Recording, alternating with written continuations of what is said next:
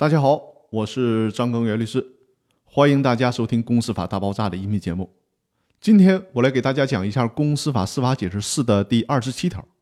这也是这部司法解释的最后一条。同时呢，这期音频也是《公司法大爆炸》第四季的最后一期。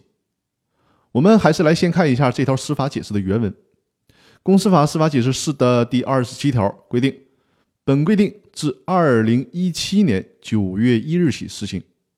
本规定施行后尚未终审的案件适用本规定；本规定实施前已经终审的案件或者适用审判监督程序再审的案件不适用本规定。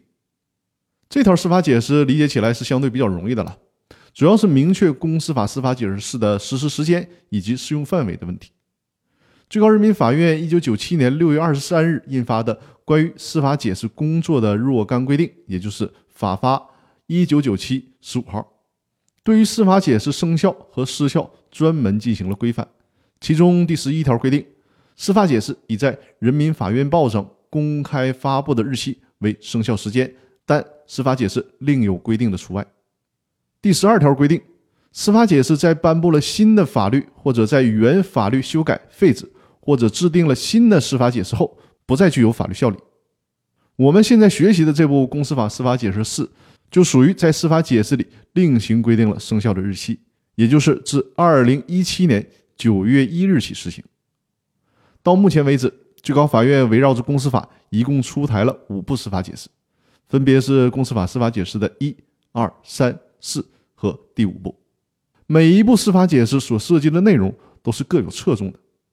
我们这一季所学的公司法司法解释四，主要涉及的是公司治理、股权行使以及。股权转让等内容。那现在呢？公司法大爆炸的第四季的内容就全部的讲解完毕了。在这一季里，我带大家一起学习了最高人民法院公布实施的公司法司法解释四。我做公司法大爆炸的音频已经将近三年的时间了。我很庆幸自己能有这份坚持，也很感谢大家持续的收听和陪伴。已经有很多的听友成为了我的朋友、我的客户，而且呢，正是因为你们的支持。以及对《公司法大爆炸》节目持续不断的期盼，让我总觉得有继续做下去的使命感。因此，我决定继续推出《公司法大爆炸》第五季。在《公司法大爆炸》第五季里，我将带领大家一起来学习最高人民法院关于适用《中华人民共和国公司法》若干问题的规定二理解与适用这本书。《公司法司法解释二》主要规定的是公司清算和解散的问题。这也是实践当中很多投资者非常关心的问题。如果处理不好，反而会撕裂股东有限责任的防护，使投资者面临重大的风险。那么，在《公司法大爆炸》第五季里，我就要跟大家一起把有关公司清算和解散的问题彻底研究明白。因为我下周要跟索里一起去日本开一个合伙人会议，正好呢，《公司法大爆炸》的音频节目也会做一个短暂的休整。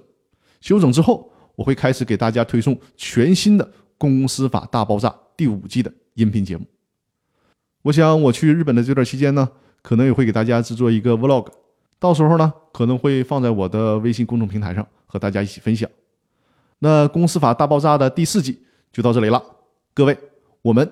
第五季再见，谢谢大家。